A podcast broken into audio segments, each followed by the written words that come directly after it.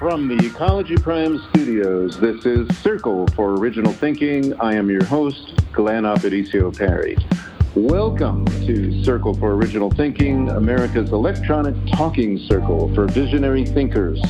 An open forum for fresh ideas and timeless wisdom applied to today's political and ecological challenges. Each week, we bring together creative thinkers from a variety of different traditions, asking the hard questions on the important issues of the day political polarization, climate change, virulent viruses, and other symptoms of humanity being out of balance with the natural world. Our goal is to recreate a sacred world in a sacred America, a new and improved version of E Pluribus Unum, from the many to the one, but this time not leave anybody out. Join us as we embark on this quest.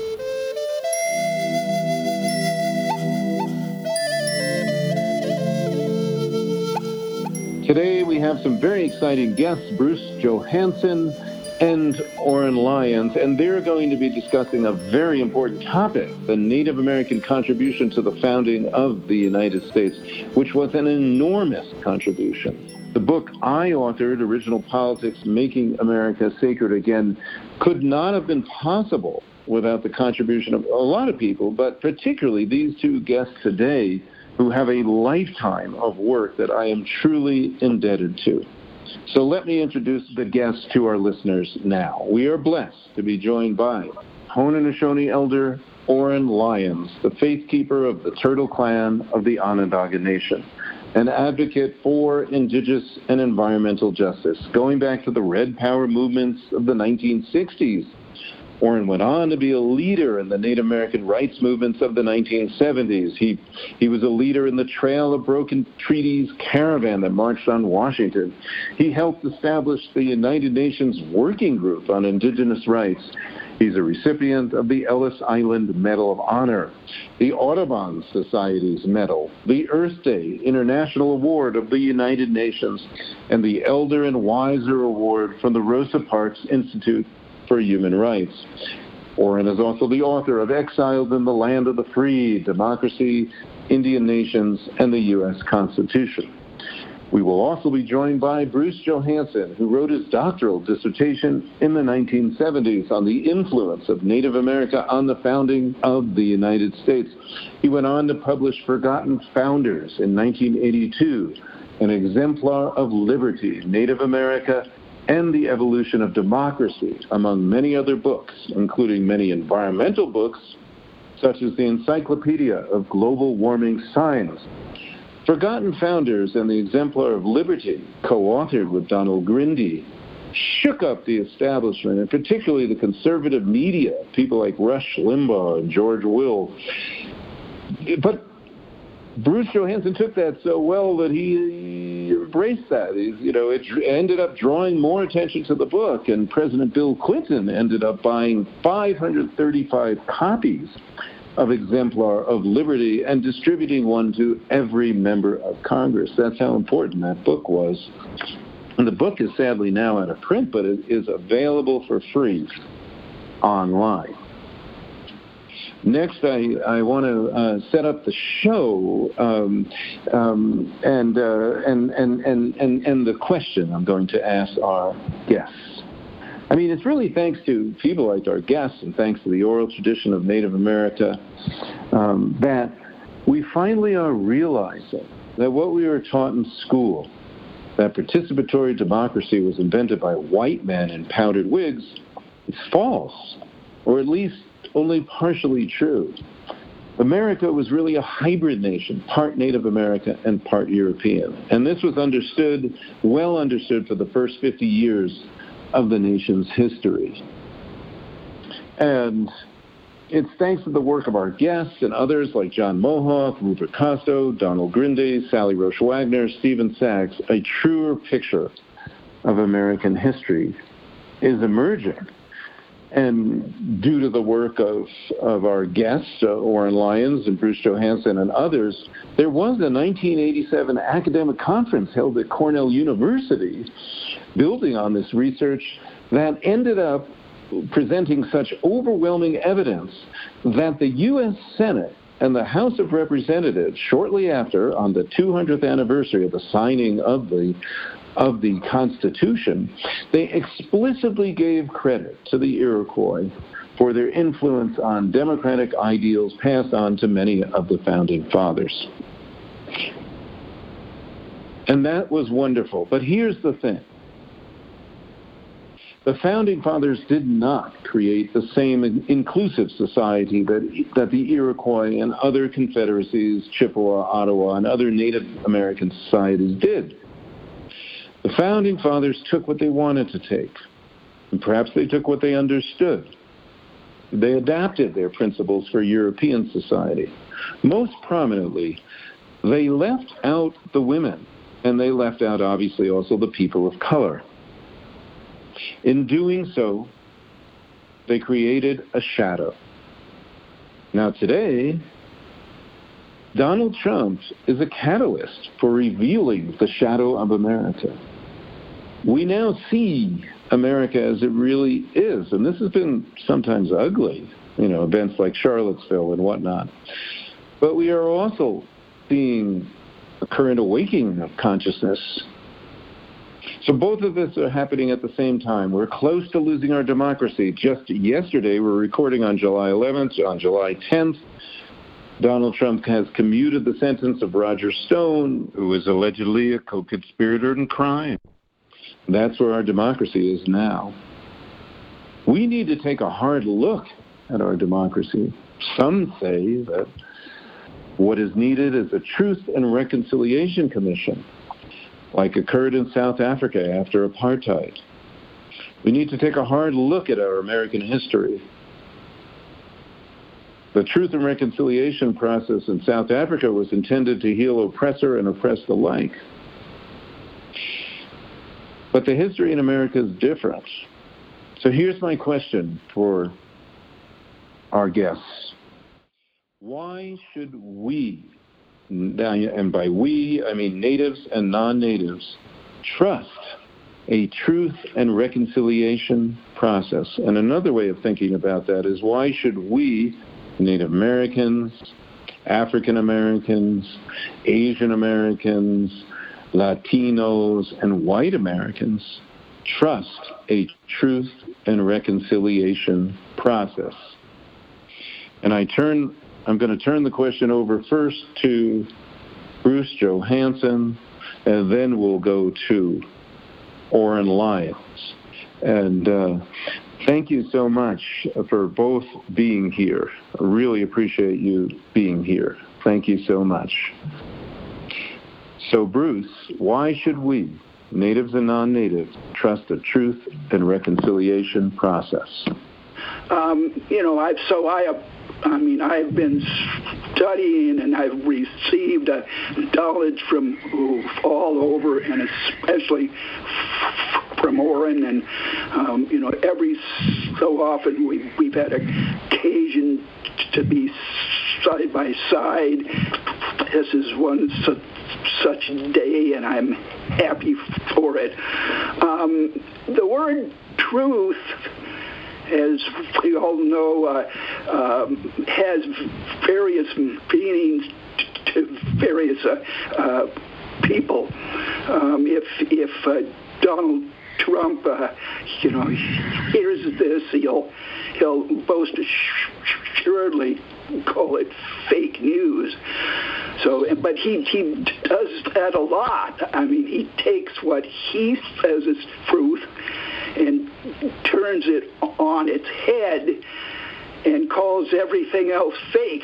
And I sometimes think that we're now in, you know, 1984. You know, the book and this the story of a time when, you know, everything was kind of upside down and inside out. So, uh, truth, just the very word has an you know is, is defined by somebody at some time and you know we we can only hope that all of the uh, people who whom uh, Trump has offended and insulted will will now form an alliance and vote change things, and that the changes will will stick.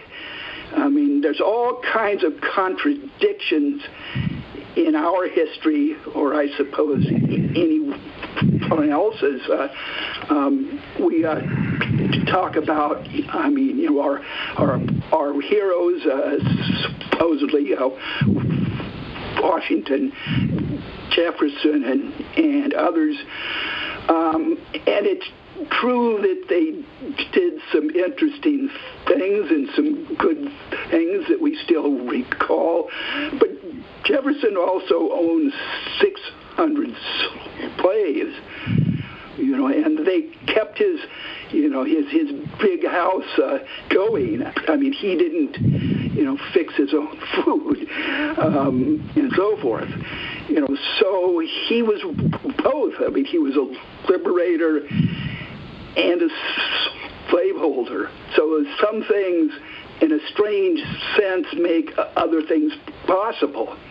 You know, the fact that, you know, that Jefferson was being basically held up and fed and clothed by slaves and made the, you know, the Declaration of Independence possible.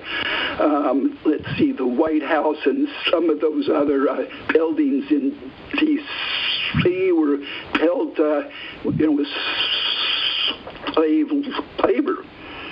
And these days, fortunately, we have people in the, the streets uh, uh, pointing that out. Um, this, it, it isn't always this way. Uh, um, in fact, I was reading in the uh, New York Times that in terms of, uh, you know, size, the Black Lives Matter um, movement has brought out more people than um, any other in our history. Anybody. You know, and you can go back in history and there have been some, you know, upheavals. But this is the biggest one in terms of people being out on the, the street and raising basic issues. These these aren't questions which have just been born. I mean, they're old, old issues in our culture and our history. But uh, people have stood up and said, no more, no mas. And part of the, uh, the contradictions of history and um, Martin Luther King uh, said this, um, only when it's dark enough can you see the stars. Um, so the contradictions bring out our, our better side. And let's hope that we're in a, at a point in history where we're going to coalesce and we're going to put at least part of our better side back out there because the United States is important in this this world. I mean, I've traveled, and um, um, Oren has too, um, all over the world.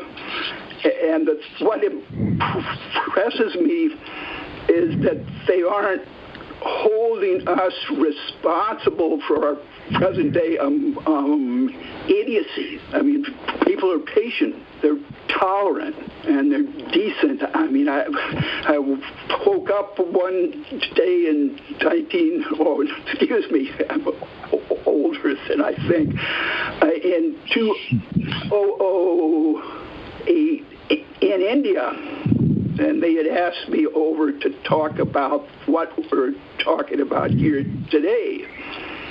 You know, the people of the world haven't forgotten us, and they they understand that we we had a better time with all its contradictions because at the same time that we talk about these ideas, the United States has evolved into the biggest empire in world history. So these things are happening at the same time. You know, imperial, but we're also uh, carriers of a, a heritage. You you know, which is a heritage of decency and a heritage of freedom. Um, so we need to assert the good parts of our history and beat the rest of the peoples of the, the earth with decency and kindness. And thanks for putting up with us as we get our own act straight. Because, um, as I said er- earlier, it's um, a matter of contradiction. So, back to our main issue here.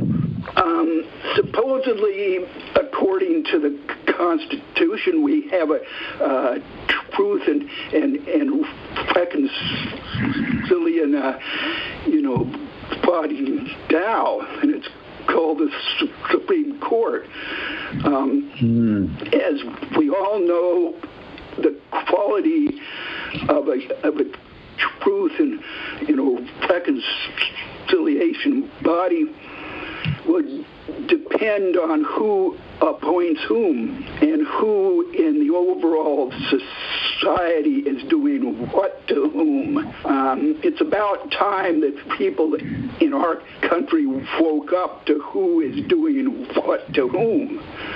You know, I mean, we, we've kind of uh, destroyed or, or lost a sense of what at one time was called a class of uh, consciousness. You know, who's screwing whom, and that's why we have. Uh, I mean, I don't have the figures right here, but a, a, a huge proportion of the country's wealth has been taken or concentrated. Uh, I'm, I'm, avoiding the word earned because everyone who has a high or low job earns whatever it is that they think they got. Um, but it's who is doing what to whom and who appoints whom to this body. Uh, South Africa had had such a body, um, you know, after apartheid, you know, came came down, and they face these same issues. You know, have a, a very, very wide class structure even now. I mean, even after apartheid, you know, they're still working on it. Um, but they face the issue of well, who defines trust? I mean, who defines how we go and what we do from this period forward, and who gets you know, who gets recompense for what's happened to them and their ancestors, which has been unfair or cruel. Was the interesting finding of the Supreme Court just this past week that almost half of Oklahoma, in effect, is um, um, Indian c- country, um, which must have surprised a whole bunch of people. So, mm. speaking for myself, and as written or as a, a spoken in me by people like Oren and others. Um, I mean, I'm, I'm not native at all.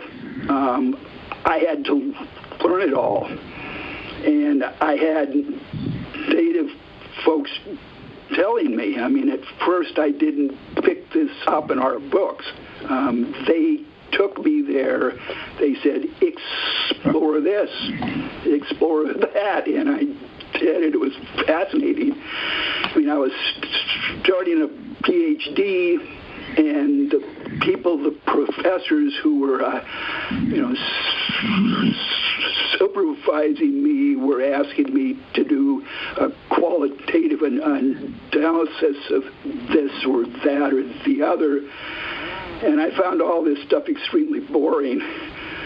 So I went out and on the, the request of native people who I knew off campus, um, I mean, I was active uh, early on in the uh, LTA, uh, you know, su- support. And, and this was a conduit because he was from S- Seattle and so you know we were in touch. You know, others were in touch, and they basically set me on the road. And so I was going over and looking things up and tracing them. You know, looking at, at Benjamin Franklin's uh, papers and you know all sorts of things that have been studied and you know debated at that time. Um, and I was starting to get the tracings of what actually happened and the fact that it was a consensual process.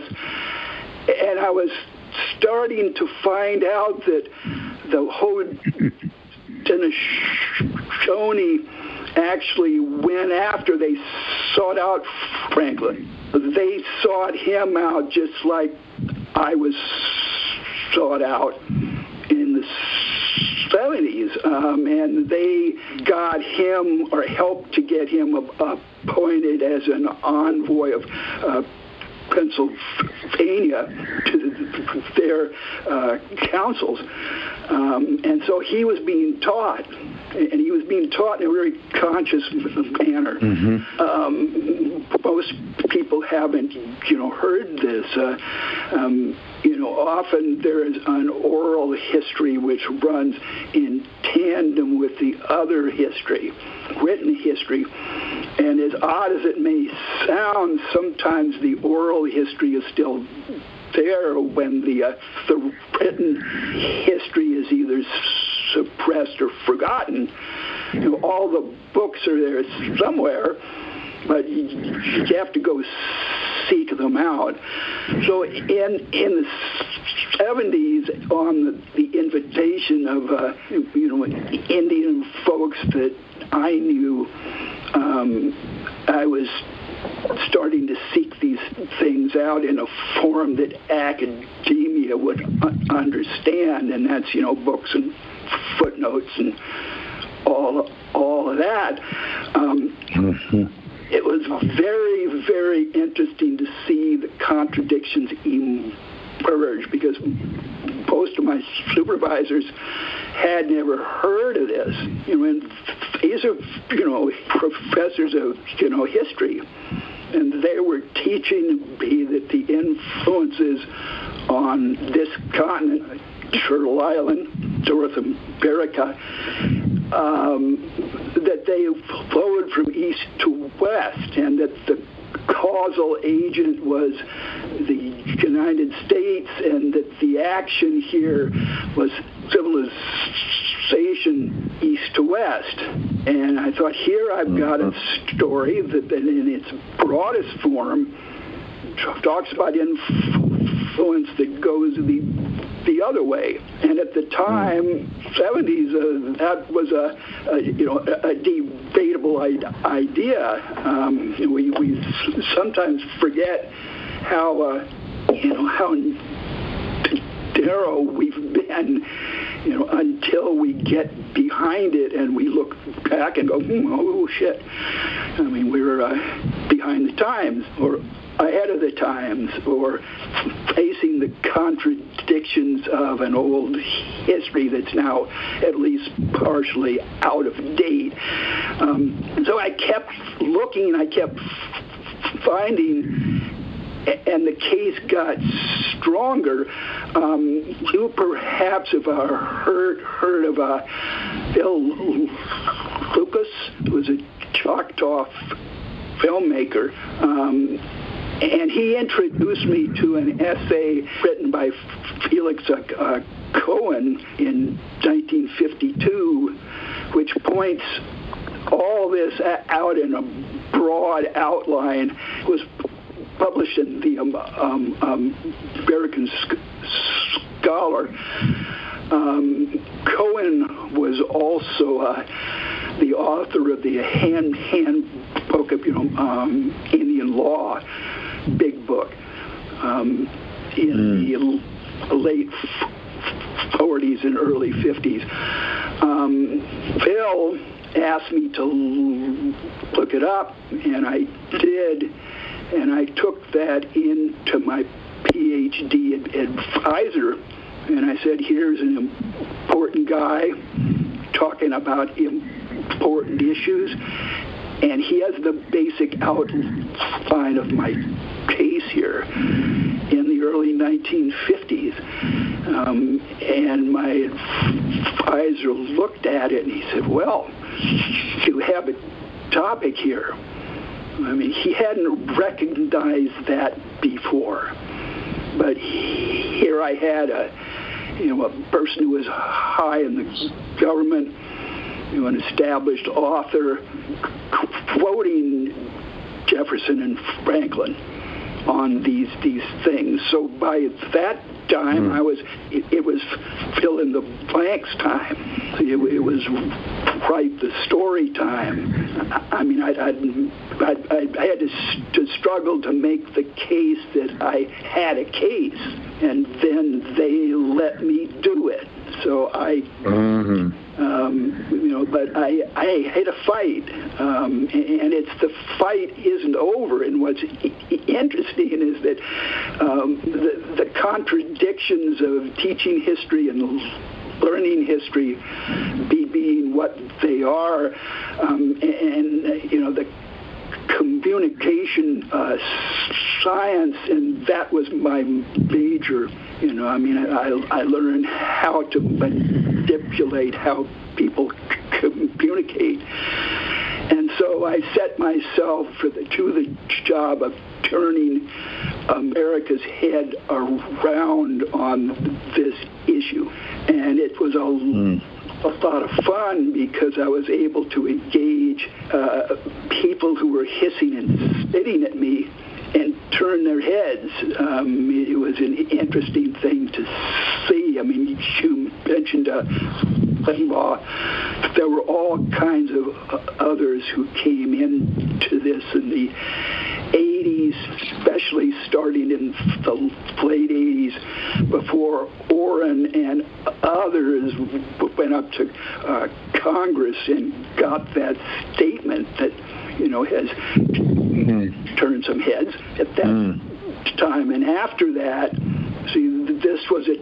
By then, it was a team effort. Um, I, I recall going up to see John Fadden up at Saranac, or actually Onchiota in New York State, and his father, you know, Ray Fadden, who had you know scoped all this out before, you know, decades ago, and talking with them, and they said that they had had forgotten founders and really, really liked it.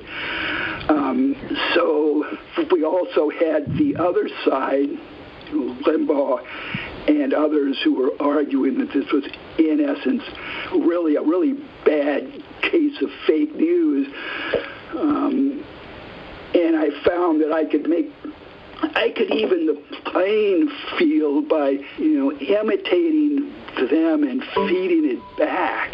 Mm. And what happened is it raised the issue's profile because these people were really had incredibly large audiences of um, incredibly ignorant people.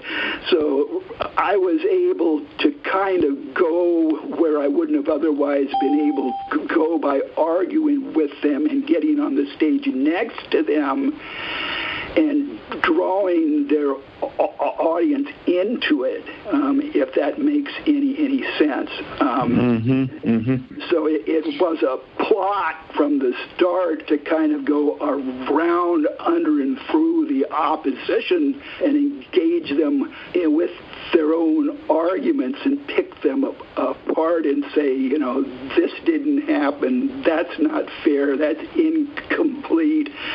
Now here's the actual history, and it's and and we're we're not going to leave the whites um, um, out of it because they they had a role mm. too. You know, I'm I'm I'm I mean I'm European. I mean I'm I'm a Scandinavian, and I'm going to uphold my own you know ethnic group too. However, some things have been some serious things that shape history have been left out.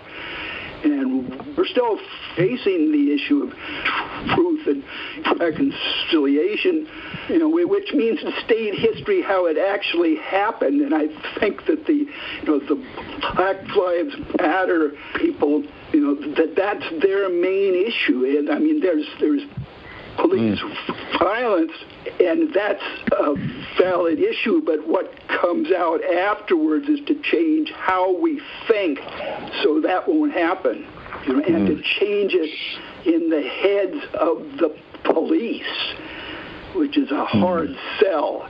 But that's what has to happen. So it, what what brings joy to my heart is that what happened, you know, on the, the streets was multi-ethnic. There are all hmm. kinds of people coming out and marching side by side and saying no mas, no more. And what what we have to do is to get that understanding between us all and understand that we have a, a common enemy. And Trump is only the head of the monster. There's there's what 35, 40 percent of the electorate who support him, you know, no questions asked. And we need to get to them and turn their heads around. And the, the white mm-hmm. people are a crucial element in this.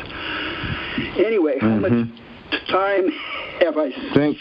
sucked up? We'll worry about that later, Bruce.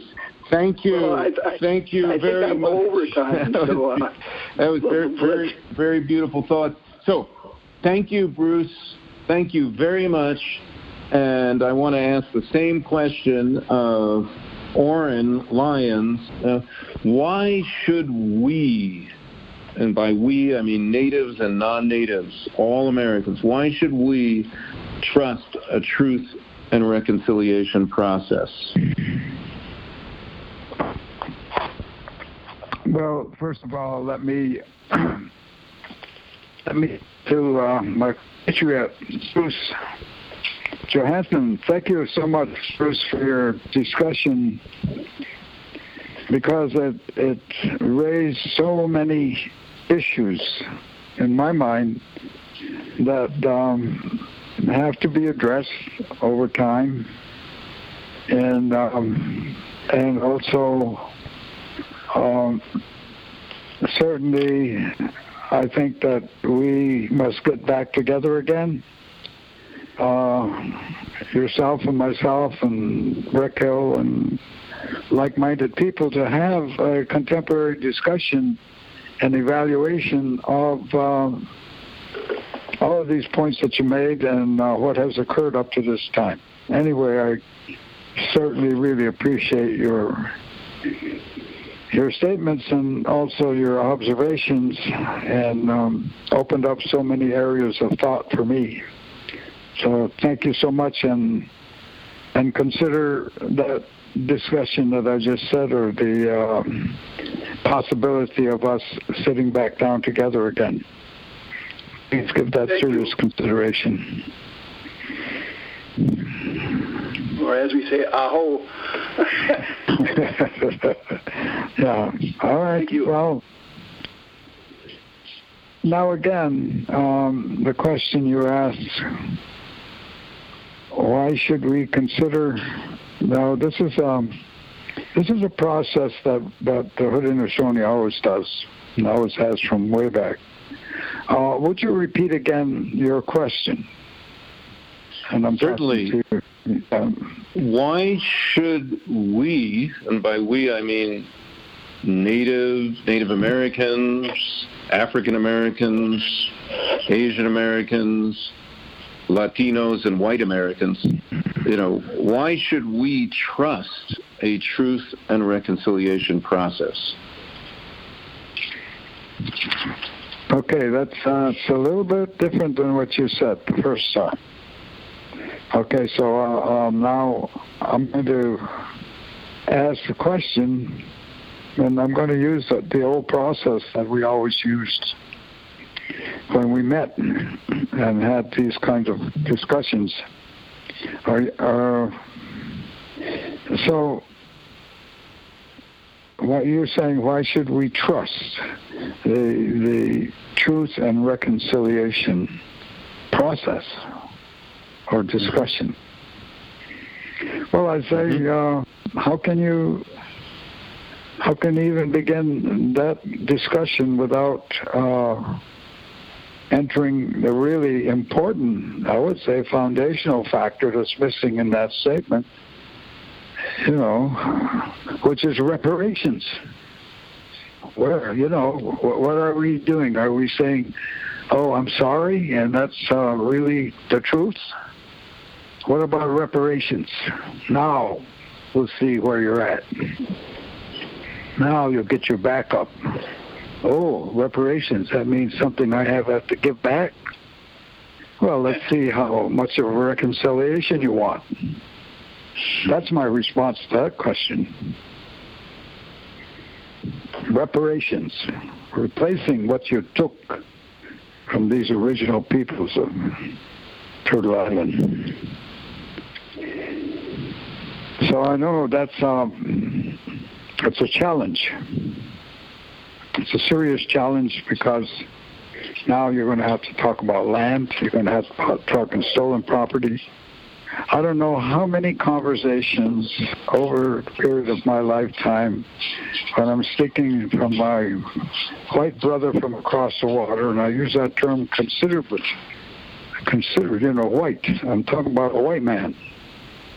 He's I'm talking to this white man and he says to me, "Well, have truth and reconciliation." I said, "Okay, what about reparations? What about what you took? What about that? Let's have a real talk, not an I'm sorry talk. That doesn't cut it. That doesn't cut it. And how do you how do you reconcile the fact that the greatest genocide probably in the world at the time took place directly after landfall of Christopher Columbus. Our lands over here. Genocide. Huge. Thousands, millions of native people died, were killed, hunted down with dogs. How do you reconcile that? How do you even do you even want to talk about that? You know, our brothers from Africa who were brought over here on slave ships by the King of England, English merchants, you know, as merchandise. That's what they were. They were not people. I mean, as far as England is concerned, as far as the civilized European nations were concerned, and when they got here and they met the original peoples of this hemisphere, North Central, what you call South America now, what we call the Great Turtle Islands, and you got here millions of people with civilizations, real civilizations, up and down the hemisphere. And where your principles, what you talk about democracy, and we didn't have a word for that, I don't think, except maybe peace. Scano, peace mm-hmm. scandal. Mm. And that was a all involving concept. Peace meant good relations with not only one another, human beings, but good relations with everything that grows, everything that walks, everything that swims, flies. That was our relations, our relatives who we took great consideration of and who we were very grateful for. And all of our ceremonies, the ceremonies right across Turtle Island, I don't care what section of the world you, you're on this side, you're talking about when any one of these ceremonies were going on, and if we were visitors, and the ceremonies were going on in the language of the people that we were visiting, we didn't understand the language, what they were saying, but we understood precisely what they were talking about. We knew that it was the same thing that we talk about in our language. So any one of the speakers, any one of the speakers anywhere, whether you're from North, Central, South America, and you're uh, you're opening the conversation and you're you're speaking in your language on the spiritual aspects, we understood completely what you were saying.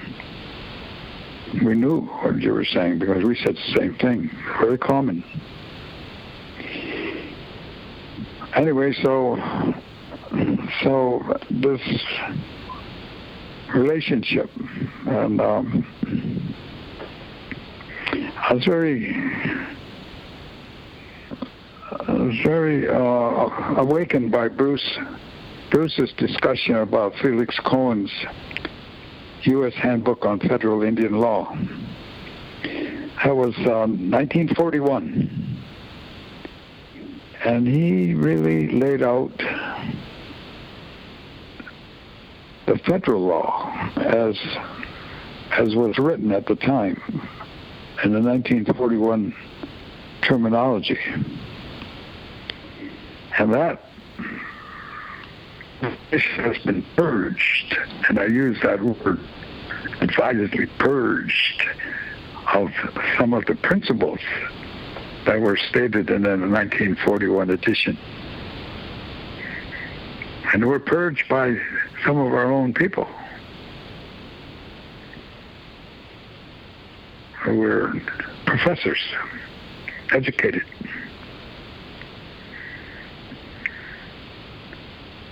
And they were purged because they reflected a better relationship, a more honest relationship Mm. with our people. And so uh, at one point,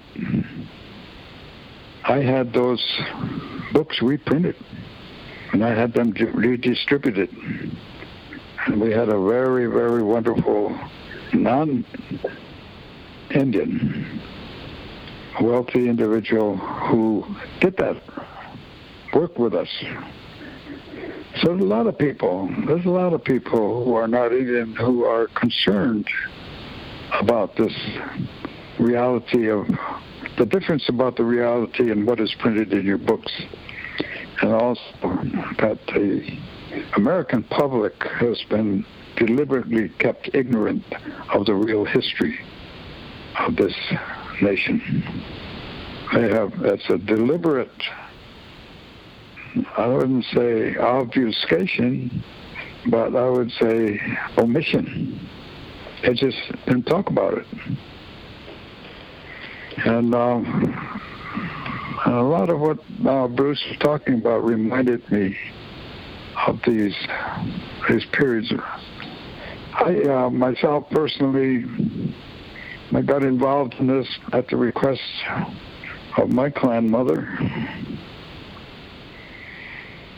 and uh, she asked that uh, I join the Council of Chiefs. And at that time, I was, I was pretty independent, uh, on my way into the white man's world, uh, making my way in his land. Uh, I was very, very curious about everything he was doing. And um, and I had uh, a degree from a university, which allowed me, and I had natural talent. I was an artist. I was uh, been drawing ever since I can remember a little boy. Um, and I, I was quite capable. I was a good artist, commercial. I could sell stuff. I did. So uh, using that, I went down to New York City, and uh, because uh, you know that's where a lot of this stuff all started. Going going back to our original discussion with the Dutch, when New York then was a village, this Long Island, what they call Long Island, was a village there, and an establishment, a colony of the Dutch. It's called New Amsterdam. It was not New York, it was New Amsterdam because the Dutch were there first. When the English took over, we had made an agreement with the Dutch called the Two Row, which really was an agreement with his brethren, basically all the people who were coming from Europe, because that was the terminology we used, the white man. That's who we saw. That's who was over here first, the white man. And um, we had an agreement on Two Row Belt. Peace, friendship forever. You and your you and your ship and your many different peoples and languages, and we in our canoe, going down the river of life side by side, connected by three principles: peace, friendship, forever. So, yeah, that was the principles of, of the uh, Two Row belt. And forever was, was termed as long as the sun shines, as long as the sun rises in the east, sets in the west, as long as the rivers run downhill, and as long as the grass grows green, shall we keep this mm. covenant of peace and friendship. Mm. Mm. So so the rivers are still running downhill.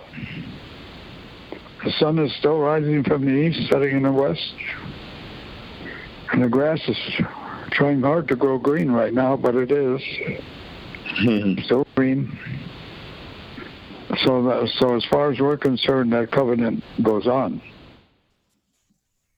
And we apologize for interrupting Oren Lyon's remarks. The due to the length of this podcast, uh, it has been determined that it will be separated into two parts. So, part two, the concluding episode, will be aired next week. And uh, fear not, the sun will still be rising in the east, the rivers will still be running downhill, and the grass will still be growing green we ask the question how can we trust in a truth and reconciliation process? We heard today from Bruce Johansen, the author of Forgotten Founders, an exemplar of liberty. We heard that there are many meanings of truth.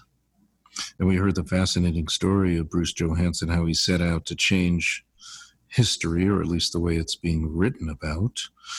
And we heard the beginning of, from uh, Oren Lyons, the faith keeper of the Turtle Clan of the Onondaga Nation, and a great orator, I might add. We heard from Oren. You know, if we're going to ask that questions, we better first talk about reparations. Then we'll sit down and talk. And we heard from Oren confirming what Bruce said that the true history had not been printed.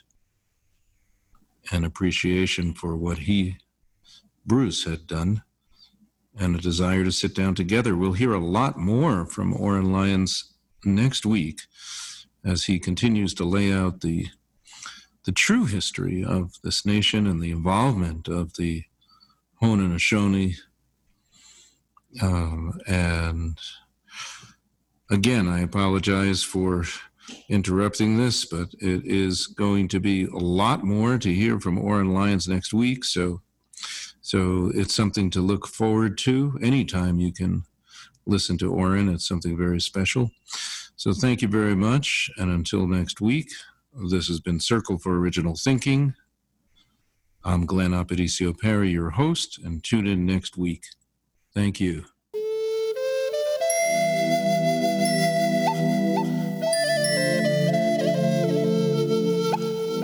This program is made possible in part by Select Books, Waterside Publications, BizGenix, and the Ecology Prime Media Channel. Native flute music by Orlando Secatero from the Pathways CD. Liberty Song by artist Ron Crowder, written by Ron Crowder, Jim Casey, and Danny Casey. Post production editing by Scout Media Strategies. The Circle for Original Thinking is a grassroots think tank whose mission is to seek out the deep origins of contemporary thought in order to remember and restore heart centered wisdom for humanity and all our relations on Earth. For more information, go to originalthinking.us or originalpolitics.us, and you can also find and purchase my books, Original Thinking and Original Politics, there. Thank you for listening, and until next week.